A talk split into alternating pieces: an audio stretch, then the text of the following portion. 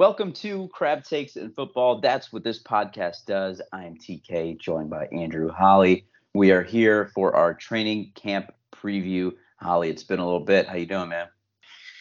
Well, I've been better, TK. I uh, decided to uh, go to a party over the weekend, spend a little too much time in the sun, and let's just say my uh, my my whiteness was rewarded with lots of red on my shoulders and even blistered a little bit. Not so good at applying uh, my suntan lotion over the weekend, but you know that's what summer. That's what happens in the summer sometimes. You know, so sometimes you just get you, you get burned a little bit, but uh, but it was a good time, so that's all right.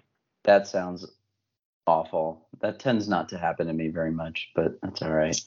Yeah, um, yeah. So when you're when you're blessed to be as as milky bright white as I am, sometimes when you go out in the sun and unleash your your body to the to the heavens, you, you get burned to a crisp. So that that's unfortunately happened to me, sadly.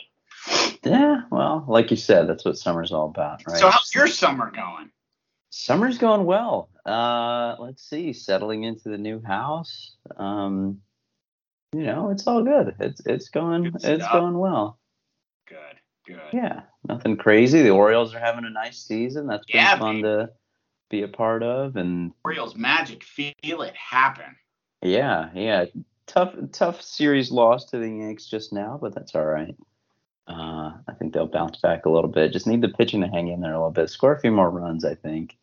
Got a very uh, tenuous bottom third of the of the lineup that doesn't really help things. But well, you know, it's a season of of maturation still for the Orioles. I think everyone yeah. agree we're about a season ahead of schedule if not two seasons ahead of schedule. So I mean, it's it's going to continue to be quite a transition to from even this team to some of the great players in the in the minors that they've got coming up. So it's going to be a fun time in Baltimore. I think. Is what we will answer by the end of this podcast. Um, so just to do some uh, some cleanup stuff from since the last time we talked. Uh, you know, really sad day in Baltimore with the passing of Jaylon Ferguson and Tony Siragusa. Uh, that was a really weird, hard day. Um, yeah, definitely a crazy day. I mean, obviously we're we're here on, so it's it's a little bit old news. We've all had time to to process it a little bit, but definitely a dark day in Ravens history to not only um, you know, hear the news about Jaylon Ferguson, but then then Tony Siragusa just a few hours later.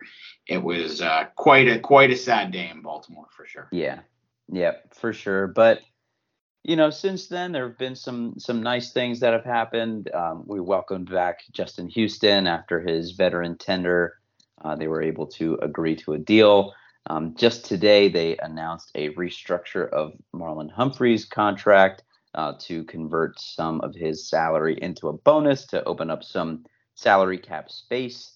And um, the first thing we did with that money, did you see this? It was just recently announced. No. We signed Corey Clement uh, to join the running back group. So interesting. That's yeah, very. Yep. So maybe not the uh, the major signing of Lamar Jackson that we were looking forward to, but definitely some training camp preseason depth at the running back spot as uh, as a couple of our guys come back from injury.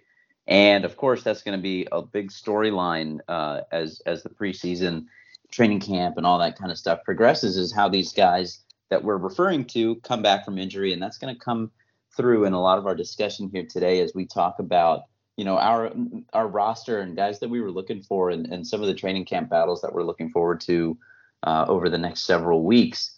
Um, there's a ton of competition on this roster, which I think is a really good thing because then you know we're going to be able to put together the, the best group of 53 players that we can, and um, you know try to get back to competing for a championship like this franchise is is used to doing. So let's see. Let's let's start. Where do you want to start? I'll I'll, I'll let you I'll let you kick this off. Well, shoot, since we have this uh, late breaking news about the running back room, let's go ahead and start there. Yeah, that's a good idea.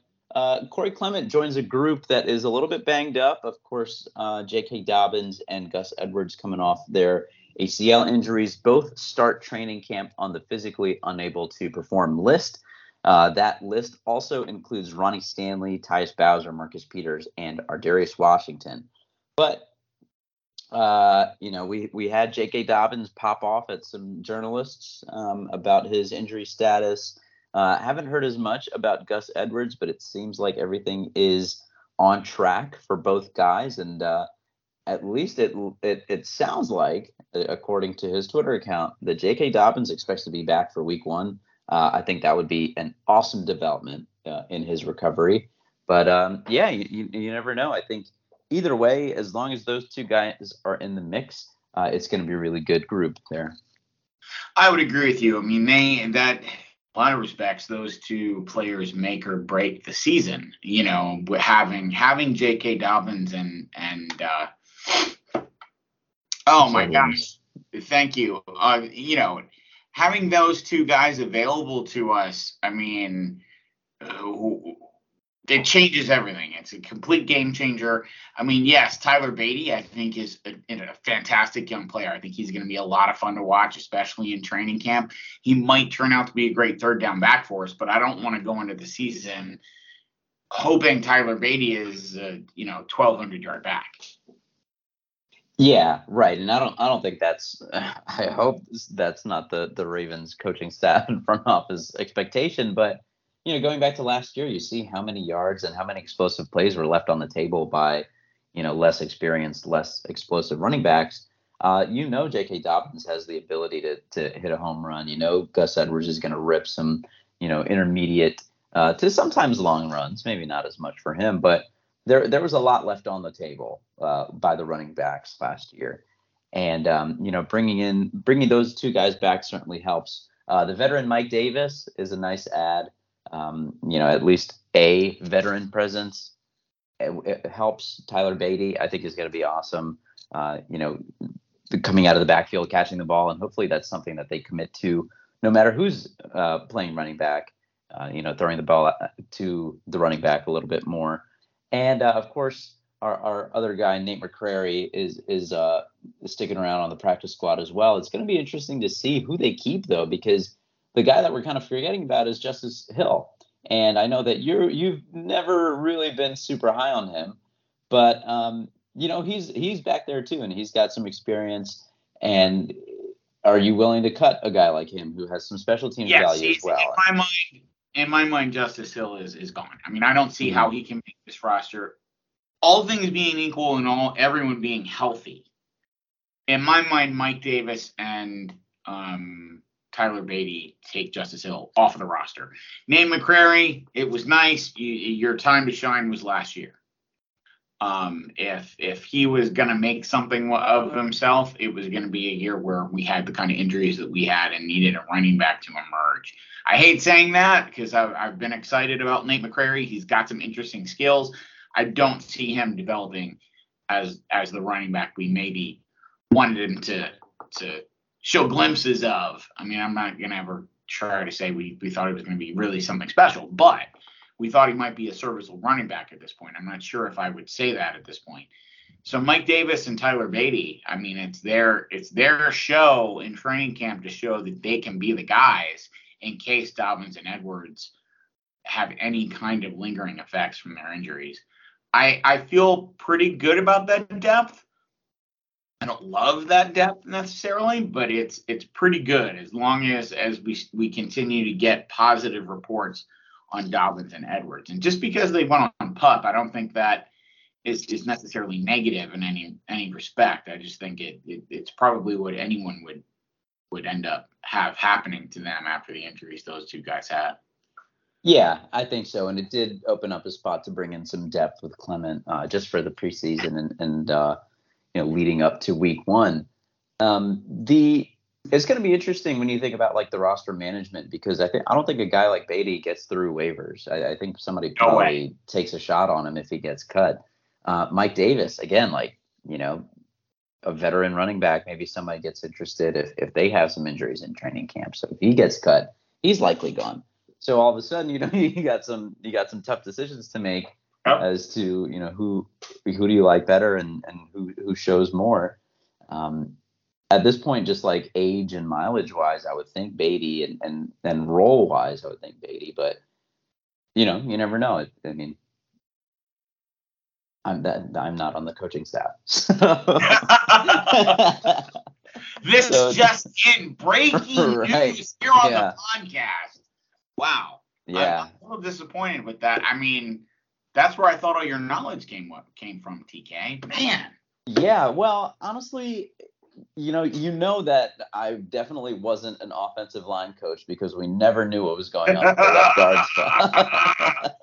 That is for damn sure. And and speaking of offensive linemen, let's go ahead and transition from running backs over to offensive line where we've got some interesting interesting new pieces that we've added over the offseason.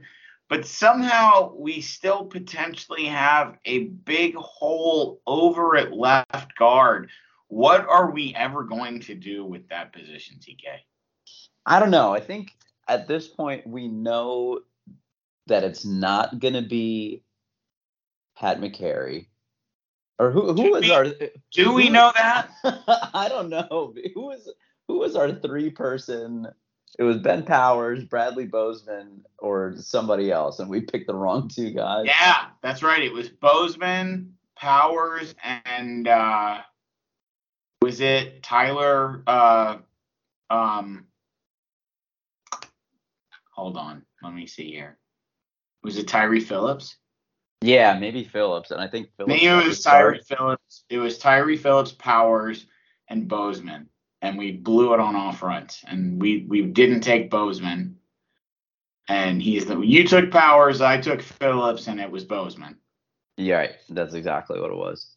So we still don't know what's going on over there. And I'm sure Um, last year, what did we say? I think we said Cleveland, and it was and it was Phillips. It was Phillips, and then it was Powers. So Yeah. we we don't really know. Uh, I, it doesn't seem like one player. Doesn't seem like the Ravens really know, quite frankly. Yeah, and that's why they keep drafting guards, and trying Yeah. to figure this thing out. But you know, it, it nobody has really grasped this particular spot and taken it for themselves, uh, which I think is kind of a shame because the rest of the well, the rest of the offensive line again is is quite injury dependent. Of course, the the major one I mentioned is is Ronnie Stanley at left tackle, and if he can come back and like at least approach his previous level of play, that is a massive upgrade as to what was going on last year. But you know, on the right side, I think things are kind of addressed. Could could that be? I, I think it could. I mean, and that's the that's the somewhat exciting thing. I mean, you go from center to right guard to right tackle, and you kind of go, oh, okay, well, as long as Linderbaum can settle in at center, which from all you know reports of how smart he is and talented and blah blah blah, people seem to think he should be able to do that. I mean, Kevin Zeitler and and Morgan Moses, that's a pretty good right side. I'm not I'm not too worried about that as long as they can stay healthy. Yeah, absolutely. Zeitler settled in pretty nicely at right guard and, and finally solidified things after Marshall Yanda retired. And interestingly enough, it, it- despite appearing at right tackle at several games last year, Pat Mekari is listed as a guard slash center. So maybe he is in that mix at the left guard spot. And honestly, the way that he has performed at other positions, I have no reason to believe that he can't play left guard. Yeah, I mean at this point he I mean thinking about our options, we did sign him to that extension after last season. I mean, why not? I mean, yes, he he probably is in a perfect world, yeah, he's your swing guy because he can play any position in a pinch. But with in this offensive line, I think he best serves the team as the left guard. Yeah, absolutely. Especially when you've got like Trystan Colon backing up Linderbaum, uh, and then you've got um, let's see, let's look at this list of tackles. Actually, the, the list of tackles now is quite long um, because It really is. You know, you you talk about Ja'Wuan James, and and people were excited about that signing. You know, I think that happened two years ago at this point. Yeah. Uh, you know, when he was still very injured, but um, he's barely played football in the last three years. Uh, so who knows what kind of football shape he's in, and if, and if he is in good football shape, then that's awesome. Uh, that's no promise, though. Uh, you know, if it man, it really just comes down to Ronnie Stanley. If he can, if he can come back and just start from day one at left tackle, or even early on in the season from left tackle and stay healthy, I think that would be uh, that would be a huge boost to the off- offensive line. We drafted Daniel Faalele, who um, you know Jeff Zrebiec said was was struggling to get through some practices. Hopefully, just a conditioning issue. Um, you know, speaking of conditioning, we got the the famous Ravens conditioning test coming up tomorrow, so we'll see yeah, how that goes right. for these guys. Um, and then of course Mekari, like you said, can, can play all along the place. So it uh, the left side some question marks. The right side seems a little more solidified, and then we got a rookie starting at center, and you know generational talent, however you want to take that. I mean, I think you had some comments on the word generational uh, last time we recorded, but if he's if he truly is a plug and play kind of guy, you know, that's three out of five spots that are pretty solidified from day one, and then you know you just got to figure out two more very important ones. So you yeah. know, another challenge for for the offensive line staff here. So let's see here. Where do you where do you think we should transition next? Do you want to talk about some tight ends? Yeah, let's work our way into out. So let's talk tight ends. Uh, Mark Andrews, my guy, of course, is uh, you know finally gotten the recognition he deserves league wide. Uh, he got this massive extension. Uh, he's ready to be the number one you know target in this offense. And then kind of behind him, there's quite a few questions. A lot, a, a couple new faces, a couple returning faces. And uh, it's going to be tough to decide how many tight ends do we really keep on this roster. Can we keep on this roster? There's got to be four. I, it's it's got to be four. I mean, because Boyle is too important to the offensive line and the blocking schemes. And I'll tell you what, Kolar and Likely are just they were drafted for a reason. I think both are going to be studs. I mean, just think about all the praise so far that Likely has gotten from Lamar and other offensive players as he flashes in, in practices. Obviously, it's a long way to go, but I I don't see guys they've drafted this year getting cut for Josh Oliver and Tony Poljan. Yeah, I agree. That's going to be four, but then you got to think, you know, include Pat Ricard in there, and all of a sudden yep. that's that's almost like nine, ten well, percent of the Nick roster. Boyle, Nick Boyle's basically a fullback. You know, Nick Boyle and uh, Ricard are almost the same kind of player. You know, in a in that sort of mold. Um, yeah, Ricard's more of a fullback, but but still, I think they they are sort of the you know that that package of guys, and then Kolar and Likely are the the guys that need to try to mimic and enhance the the you know deep tight end number one target schemes with with uh, with Mark Andrews, if that makes sense. Right. So then, you know, going back to our 2019 season when we had that awesome three tight end system, um, who are who are the three guys for you then? Who who who's that package for you? Who's that package for me? Yeah. Because all of a sudden that gets pretty tough. It does. Because you're going to have Andrews on the field. It does. Uh, and, and then you know, obviously Andrews on is on the field. I think you're going to see. I mean, I'll be honest with you, Kolar unlikely. I don't know that Nick Boyle's on the field for me right now. I know that's crazy. Some of that is is injuries in my mind. You know, just thinking I'm gonna we're gonna be able to trust the younger guys a little bit more to be on the field. Um, I just especially likely there's something about that kid that I, I've talked about it since we drafted him. He just seems like the kind of player that we're going to get a lot out of, just like what happened with Mark Andrews. Yeah, I think it gets a little interesting because you know they love Ricard, right? They do. And if you and if you're if are you like if you if you have who your, says Ricard's not still in the field? Right. So uh, so what I was gonna say is if you have Andrews, Ricard, and Boyle out on the field, are you kind of tipping your hand as to what kind of play you're about to run? Uh, because with, with Boyle and Ricard leaning run heavy. Yeah. Um, I mean, you know, but, so that's yeah. I mean, that's and I guess that's why you, you swap around between Ricard and Boyle and Kolar and Likely, and you know, you're you're just sort of fluidly moving those players all around. Mm-hmm. Um, and that's that's going to be the a main part of our offense. There's, yeah, Lord yeah, knows, definitely. Lord knows that's our offense right there. That rotation is massive. Yeah, for sure. I mean, Andrews is the pass catcher, and and we we commented a lot about how he improved as a blocker as well. Um, so you know he he can kind of do it all. It, you know you, you know kind of know what you're getting out of Boyle. You kind of know what you're getting out of out of Ricard as you know pass catchers. It's not going to be all that dynamic, but you know maybe a couple first downs here and there.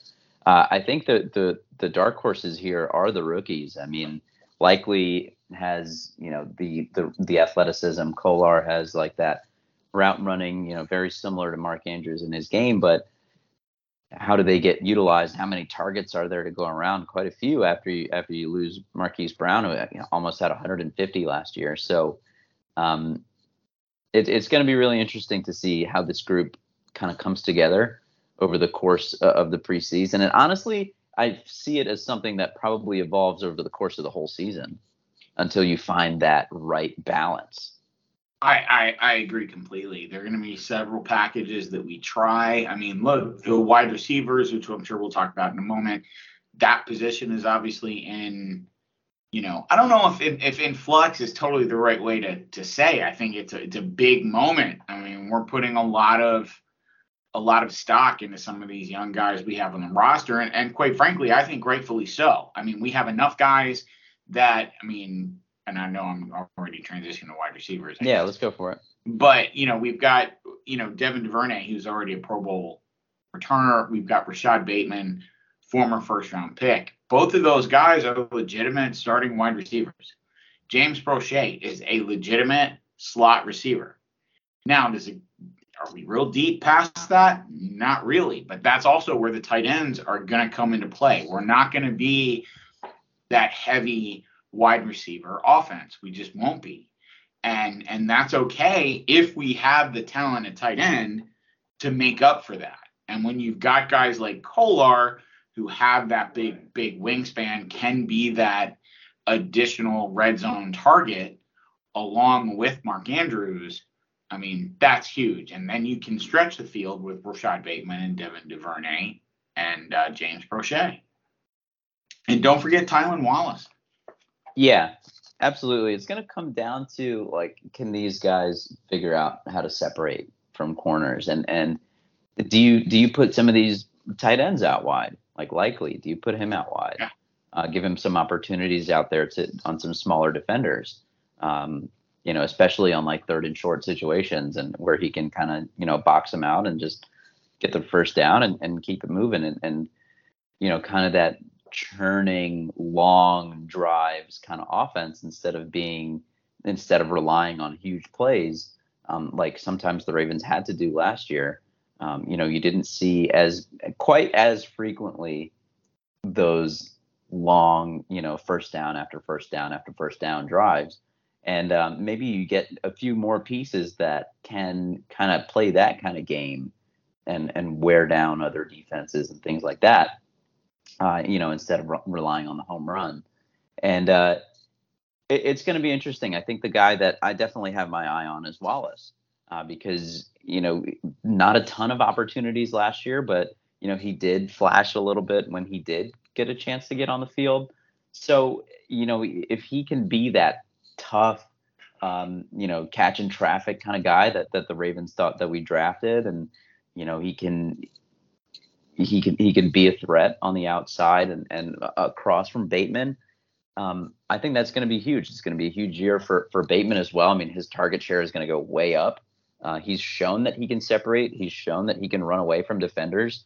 He just needs to stay healthy and you know take advantage of the opportunity. So I think Bateman is, is going to slip really nicely into that. Not maybe not the full Hollywood target share, but his his targets are going to go way up.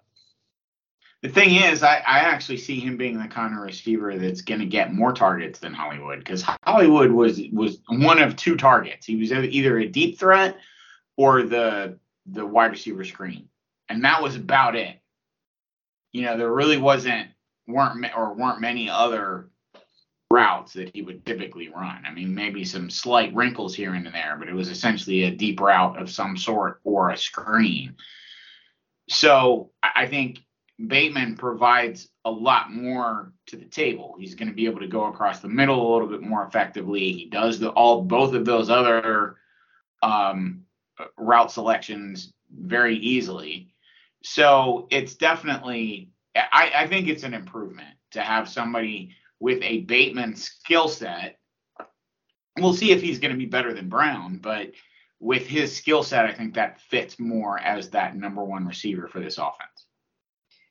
Yeah, and and as much as we talk about wide receiver depth, I saw a really interesting tweet. Um, let's see, I'm trying to find it from from Huddle It Up Films. Uh, I think it's another another another group that does some Ravens content. But they were saying really, if you look at contenders in the AFC, really the only teams with with really good depth at wide receiver are Cincinnati and and Las Vegas, or, or even pass catchers because they're they're including tight ends here. And you know, if you look at like Buffalo, uh, they have Stefon Diggs, superstar. Um, they have Gabe Davis and um, and Knox, their tight end. But like you know, that's about it. If Diggs goes down, then you know who are they really relying on? Denver, yeah. you got Jerry Jeudy, Sutton, and Tim Patrick. You know, solid, but like if one of them goes down, you know, what you know, what are you looking at there? Even Kansas City at this point, without um, without Tyreek Hill, you know, they have Kelce, they have Juju now, and you know who knows what he's still got in the tank, and Mecole Hardman. So if, like if one of those guys goes down, like who are you throwing the ball to? So the the depth thing I think is really interesting because only a couple teams have like a ton of depth, but some of those teams have the superstar at the top, and yeah. um, you know we have Andrews, of course, uh, as our star, but you know having that number two or, or somebody at the wide receiver position seems to be uh, fairly important as well. Well, you know, it, it, it definitely does. Um, I, I'm just having a thought here. You know, so obviously, to, and I don't think this is necessarily that that like profound, but you know, obviously we've been talking about tight ends. 2019 was such a big year for the tight end for us. You know, everyone keeps talking about, oh, you need wide receivers, you need wide receivers. Who's to say that we can't just finally really establish the two tight end offense at least as being our offense? You know, between um between our two young tight ends, uh, you know, why not? You know, like, and have them just be legitimate receiving options, not the, you know, one tight end is always a blocker, blah, blah, blah. Mm-hmm. I'm talking about legitimate instead of a wide receiver, you have two tight ends, but they both really are legit, like awesome pass catching tight ends. Why can't that be your every down offense? Who's to say Likely or Kolar don't just rotate off and on as essentially our second wide receiver? Yeah, you know, I mean, so, it's, it's possible. Yeah, if you commit to it for sure, and it seems like they are. Yeah, I mean, I and so I guess my point is we're, we're as as you just said, we're obviously committing to it. So, I mean, everyone keeps questioning why we haven't gone out and signed a veteran wide receiver. Well, there's your answer. I think we're seeing it right there. I mean, we are going to be so tight end heavy, it's out of control. Yeah. So I mean, if you're if you're rolling two tight ends and a running back, then you know you've got Rashod Bateman, and that's all you really need. Mm-hmm. That's right. I mean, it, it, it's nobody knows how this is going to play out, and that's why it's been such a popular topic for people to talk about in the off season. Um, but I'm I I think I think what you say is really important. I mean, does a two tight end set become like the quote unquote base offense? Um, and who are those two guys going to be, and and how like how do those guys rotate, and who kind of seizes that other pass catching role? Um, because there's a few guys that can that can definitely go for it. So it'll it'll be interesting to see how all of the pass catchers play out, it, it, and that's how you have to look at it on this roster. It's just it's not tight ends and wide receivers, it's pass catchers. Yeah, and you know, and and that's just how it's going to be this year.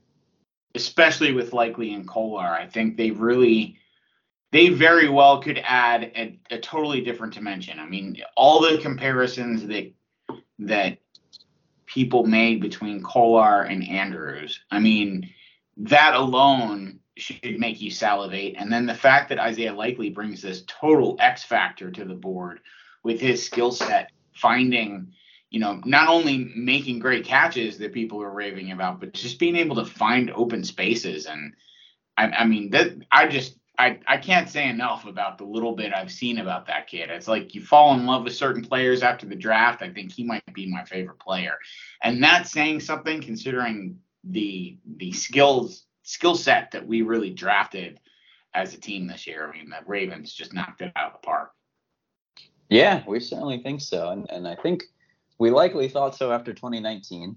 Uh, but you know, it's been, um, been a- I don't know that we did though, because remember I wasn't real high on uh, Hollywood. Yeah, you were out on Hollywood. I don't know. Yeah, and then we didn't have a second rounder, so yeah, yeah, maybe yeah. you're right. Uh, yeah, I think you were you were. We'd have to go back to the uh, fans out there. Please go back to the tape. But I, I have a feeling we weren't as glowing. Let's put it that way. I'm sure we liked not. it as glowing as as we can be. Yeah, I uh, yeah, maybe you're right. You you you may have been more on the nose on that one than I was. Um, let's see, and of course, offense guy that makes it go, Lamar Jackson. Still no contract, but he is in the building. He is recording TikToks while people talk a lot of bad things about him. Uh, just people are just piling on for the sake of piling on to pile on. And yeah. I don't understand it at this point. It's like taking a mind of its own. But that's uh, what happens, I think, when you're a quarterback in Baltimore. People just start deciding to to question whether you're elite or not, whether you're Joe Flacco or Lamar, doesn't it? Yeah, I guess so. And and uh, I don't know. Yeah, I, I don't want to talk about it too much. I'm excited for him to get back out on the field. It seems like in OTAs he looked pretty sharp. Um, people were pretty happy with how he threw the ball. Um, so, you know, it seems like he's been working out, put put on a, quite a bit of size, to be honest. Um, yeah, he's you know, looking he's looking big. I mean, that would be my mm-hmm. only concern at this point is that he got too big, but let's see what happens. Well, yeah, I mean, he could just be like super strong and and uh, you know. I mean, yeah, I mean, let's face it, if he turns into, you know, the size of Warren Moon with the, you know, agility of Lamar, I mean, let's go. I mean, I'm down.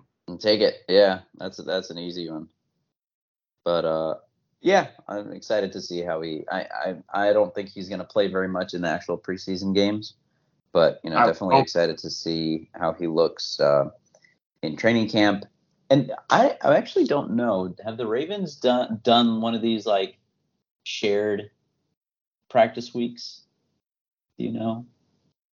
Oh, that I don't know. If we've got that on the docket, yeah, I don't know. Yeah, I don't know that's something planned for or not. I haven't read that yet. Yeah, stadium practices. Yeah, interesting. I don't think I'm not sure anything's been announced, and usually they would have by now. But um, yeah, I mean, we'll see. Lamar's going to be back after missing the last several games last year with that bone bruise. Um, I'm excited to see him. I can't wait. And uh, I just want him to sign the contract. He got another little baseline there from Kyler Murray. Did you see the the provision in Kyler Murray's contract, by the way?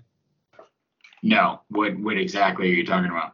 They came like somebody put out a screenshot today of the wording of Ky, uh, Kyler Murray's contract, and they like they wrote in that one of the requirements is for him to spend four a minimum of four hours per game week in independent film study.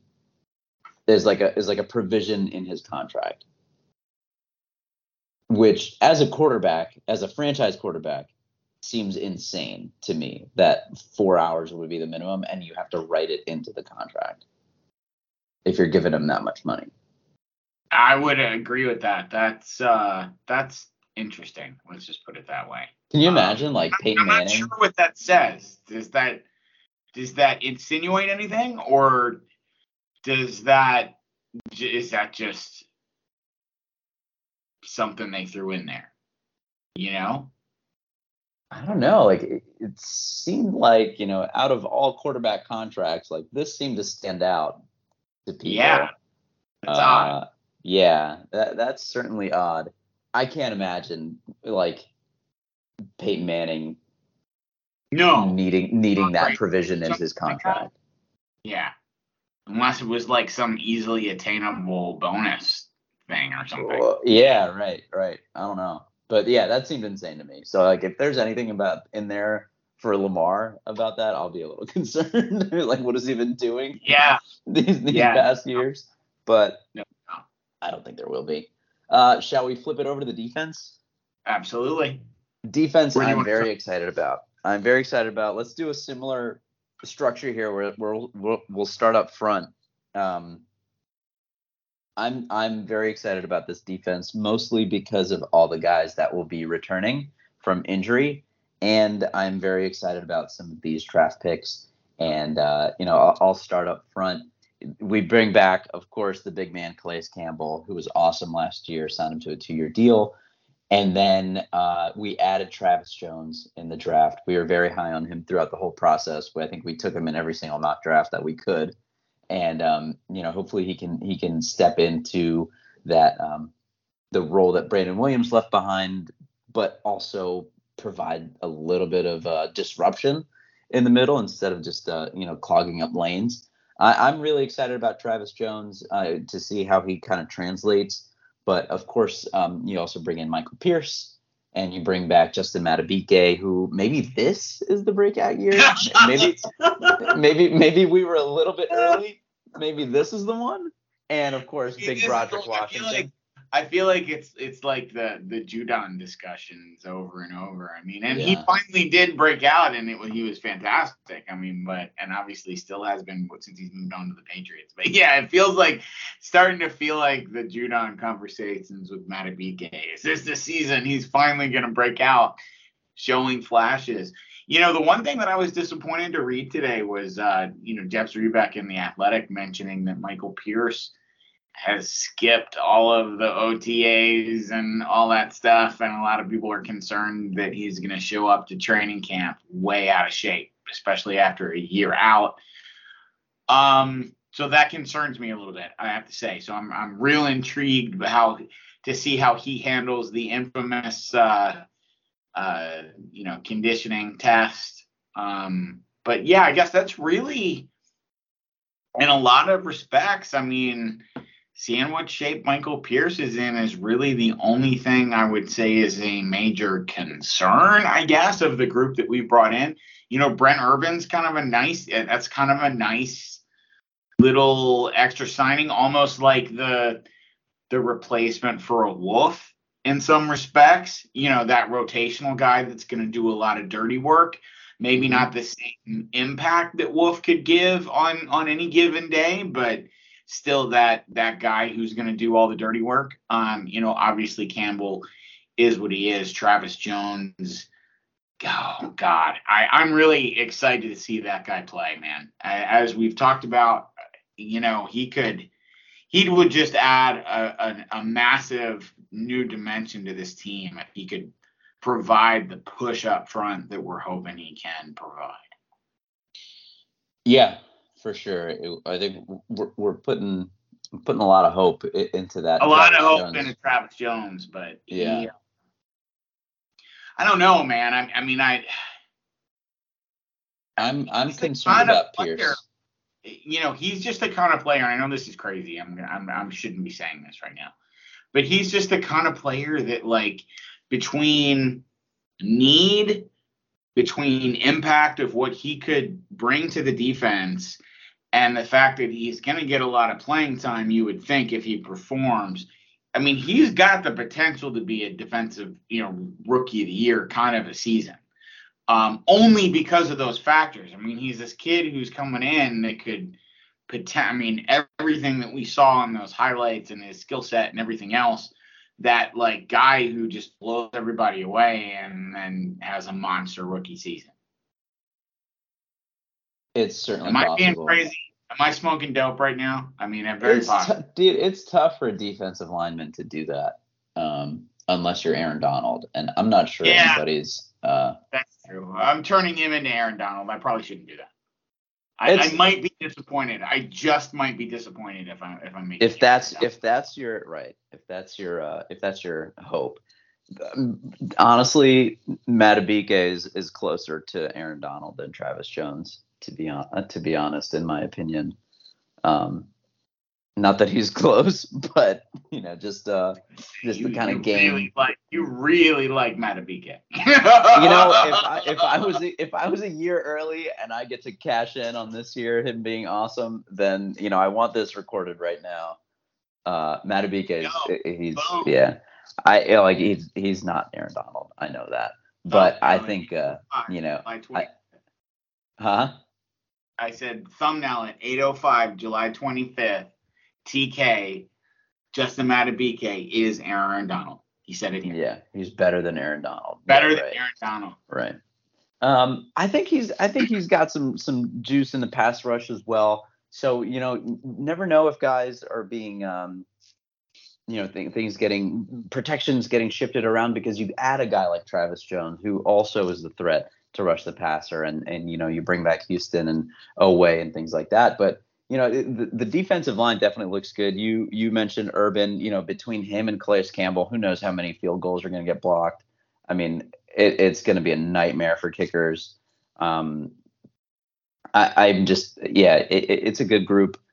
Um, you know, did you know I we we were briefly mentioning Madden ratings before we started recording. Yeah. Did you know that Michael Pierce has the 10th highest interior defensive line Madden rating in the league. That's stupid. That's insane, right? That's ridiculously dumb. I, I don't why. I don't know. I couldn't figure it out. I could not. I, I think he's like an 88 overall. What? Yeah. It's uh, it's really surprising. And if he really is that good, then I, mean, I yeah, be stunned. Yeah, but, God, God bless. I, I mean, I hope that's.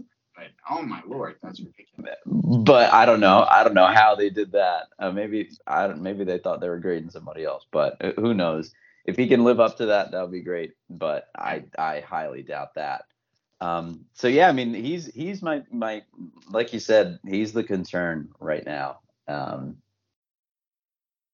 that's that's that's going to be interesting to see if he if he if he shows up tomorrow. You know, what kind of shape is he in, and uh, and does he pass the conditioning test? Yeah, uh, just like we were talking about with Faalele. Um, but yeah, I mean, I, I started to talk about the edge guys a little bit with Houston. He got brought back, like I mentioned before. Uh, Odafe Oweh has the shoulder surgery, but he's ready. looks like he's ready to go for training camp. Um, outside linebackers, again, like rushing the passer is going to be a huge thing. Obviously, it is every year. Who's going to provide that pressure? Uh, I think it's going to be a, a, big jump year for Oweh. Uh, but then who else? You know, is is, is Houston going to turn back the clock a little bit and turn those hurries into sacks, or is it going to be Daelin Hayes? I don't know. He's got, he's coming back from injury as well. Yeah, I think this is a massive training camp for Daelin Hayes. He needs to he needs to be healthy and he needs to be productive. And I think he could be, I mean, from all reports up until he got hurt last training camp, he was really starting to show some uh, some some skill set in off season workouts and all that stuff, and then then he got hurt. So I mean, hopefully he's going to be able to take some of some of the off season in the weight room and all that good stuff and and turn it into a massive training camp. I that he he is a massive, massive player when you just think about depth on the outside. I mean, David Ojabo, I mean, is probably going to be fantastic whenever he gets on the field, but it's not going to be till the second half of the season. So during that first half, we're going to be relying on Odafe, Oweh, Justin Houston, and Daelin Hayes to get some pass rush. Yeah, absolutely. You mentioned Ojabo. The other guy who's coming off a major injury is Tyus Bowser, and that's right. know, we've we've seen how awesome he is uh, over the past couple years. Um, you know, that's two really big pieces in this outside linebacker group is Ojabo and uh, Tyus Bowser, and they're just not going to be available. Uh, I mean, Bowser is beginning the year on pup. Um, based on the timing of his injury and things like that, you know, who knows when he's going to be ready but it, it's it's going to be tough, and it's going to there's going to be a lot of pressure on Oweh because you know he's the young stud, and he's expected to get get these pressures. But again, like if if we're getting some pressure from the interior, maybe they can't slide over help to his side, or maybe he's yeah. he's got to win some one on ones with left tackles, and you know it, it, it's seemingly he looked he looks like he's ready to p- take a jump, um, you know, a little bit more production, but you know, I think he definitely has a really solid base to build off of as, from from his rookie year. But you know, it, a lot of pressure is going to come down on him. No doubt. And you know, the other thing to start talking about now that we're on the defensive side of the ball is Mike Macdonald. You know, mm. and the fact that we've got a brand new scheme. You know, it's not going to be the Wink Martindale dialing up crazy blitzes every play. And that, you know, we'll have to see how that changes for our pressures too you know, there's a good chance that, well, I don't know if a good chance is the right way to say it, but there's a chance that, you know, the scheme that that Macdonald comes up with is going to be a whole lot more effective for these players to make an impact. Um, so we'll just have to see how it plays out. But yeah, there's a lot that is uh, riding on on this pass rush and these these linebackers and outside linebackers specifically you know, now that now that we've opened up some money with Humphrey Zeal, you got to look and see, hey, what other pass rushers might be out there for us to to maybe maybe add to the mix here. Yeah, one of the names that keeps popping up a little bit, uh, and, and had a tough year last year, is Jason Pierre-Paul. He does have the track record, uh, but not. Right. I mean, he was a little bit hurt last year. He didn't really produce very much. He didn't really play very much you know, does he is is he a guy that you want to bring in? Um, but you know, other than that, you know, what are what are the real options there? I mean, are you looking for a camp sure. casualty? You know, you yeah, know, somebody like that. So it's oh, uh, that's an interesting thought. Actually, is if we leave that cap room there, don't spend it on someone like a, or at least a lot of it, on a Jason Pierre-Paul, and then when somebody does get cut, whoever that may be, um, we can come in and scoop them up. Yeah, yeah, for sure. I mean, you know, there's always some kind of veteran that becomes available that that people get really interested in, and uh, you know, uh, I'm just looking. ESPN recently put out a list of uh, of some camp casualty ca- candidates, and there are a couple edge guys on here, some names that I recognize, but can't say that I'm all that familiar with their recent play. Um, you know, it's it's going to be uh, again, no matter who you bring who you bring in, a lot's going to come down on Oweh for sure. First yeah. round pick. I mean, let's uh, face it. By the end of the year, we need to have Oweh and Ojabo and Bowser and Houston all cooking. Mm, for sure. If we want to be a contending team ready to go to the playoffs, those four need to be healthy and cooking. Yes, absolutely. Um, so let's talk about their middle linebacker buddies there. Uh, another maybe not as deep group uh, that we're used to Um, you know, you bring back Josh Bynes, Patrick Queen, of course, uh, getting back with Mike Macdonald, like you mentioned. You know, his his initial position coach when he started his career. Um, you know, does that get Patrick Queen back into familiar and comfortable positions? Um, you know, working with a, a, coordinator that he's familiar with. Um, you know, it's it really comes down to Queen and uh, and Bynes and the guy behind that, the guys behind them. You, you know, really scratching your head a little bit. Malik Harrison. You know, of course, the the unfortunate getting shot last year doesn't help. Uh, but other than that, you know, maybe hasn't really lived up to, to the potential that we anticipated. And then guys like Christian Welch, who, who came in and played a couple games last year and, and kind of held his own. But, you know, you're really dependent on Queen uh, in this group as well. You really are, but I think I think the answer to to who else is inside is going to be answered by our next position group because I think mm, yep. we're going to see with the talent we have at the safety position, I think we're going to see somebody like a, a, Chuck Clark play closer to next to Patrick Queen than he ever would have um, before. I, I think because we're just going to see a a nickel defense three safety package in this. I mean, I think that's going to be our base defense by the time the season is over. Yeah, honestly, I wouldn't even I wouldn't even mind a dime defense to be honest. Three corners, three three safeties, uh, you know, in in passing situations.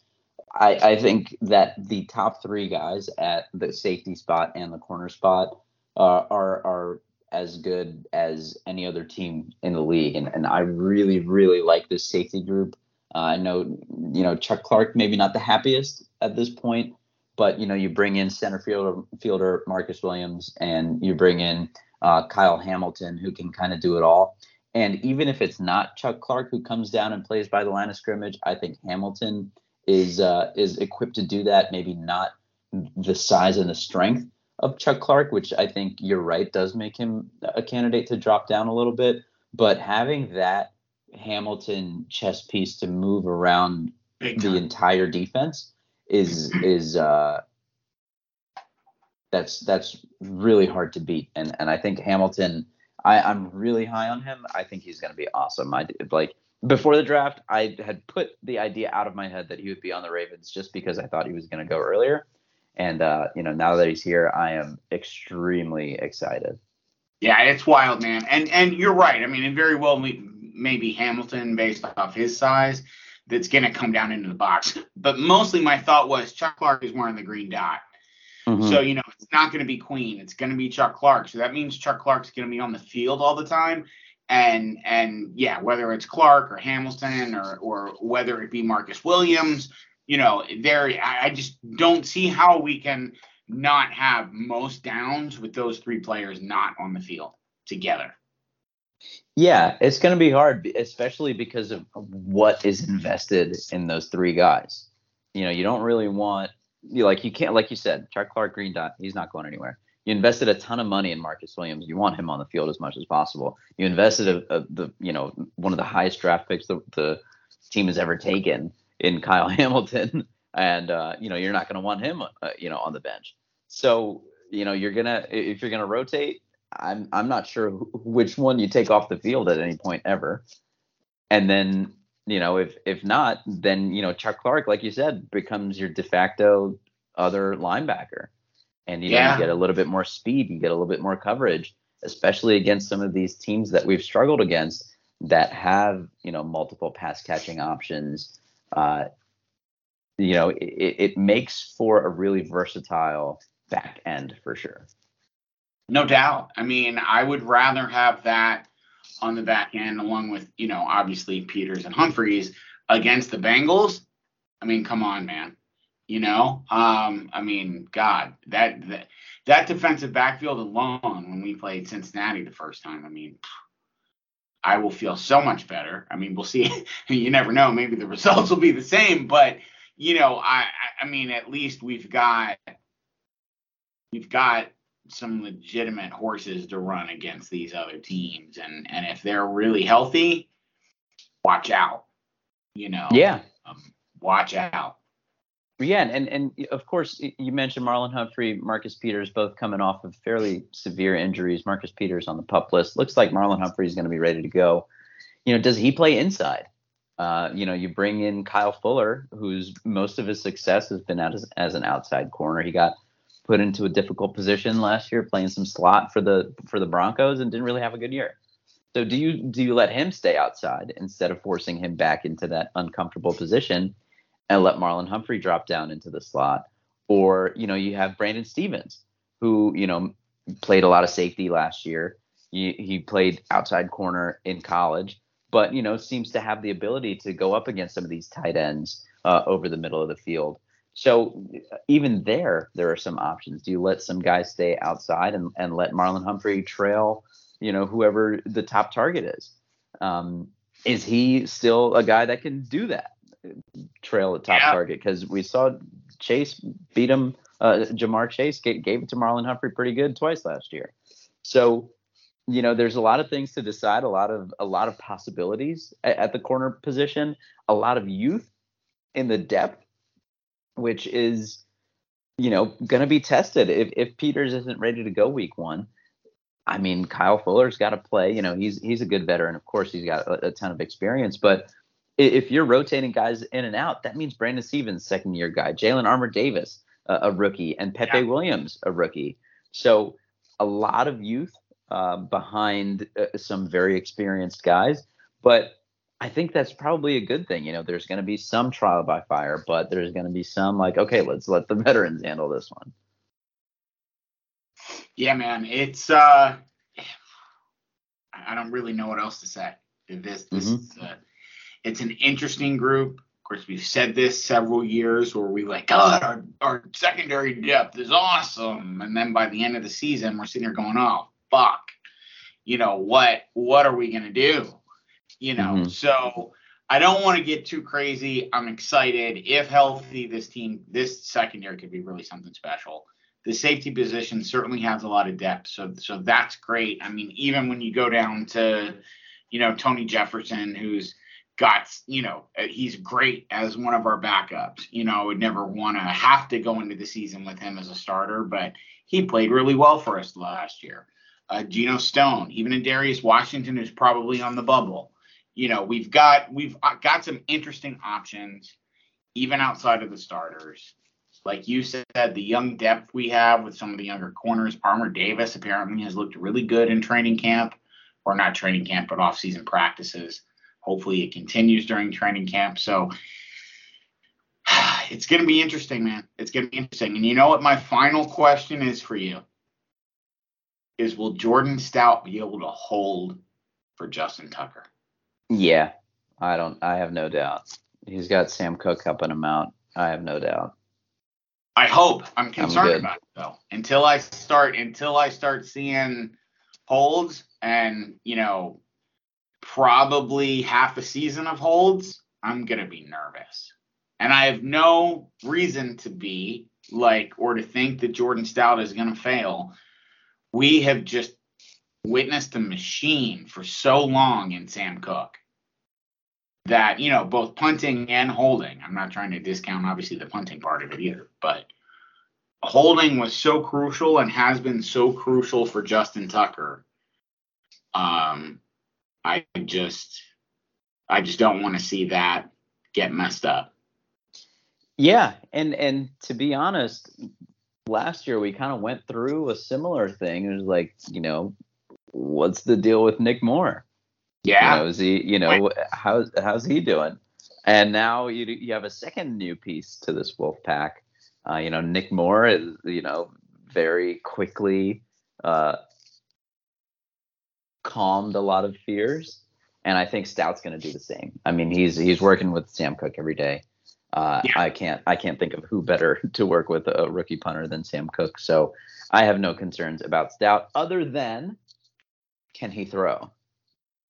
Yeah, that's a good question. That that that's interesting to know. I will say this, you know, thinking about the fact that Jordan Stout did go to Penn State say what you will about how good Penn State is year to year, but playing there is a pressure position, and punting is a pressure sort of position because you're only on the field for those little bit of times, and if you screw up, you really screw up. You know, one of those kind of things.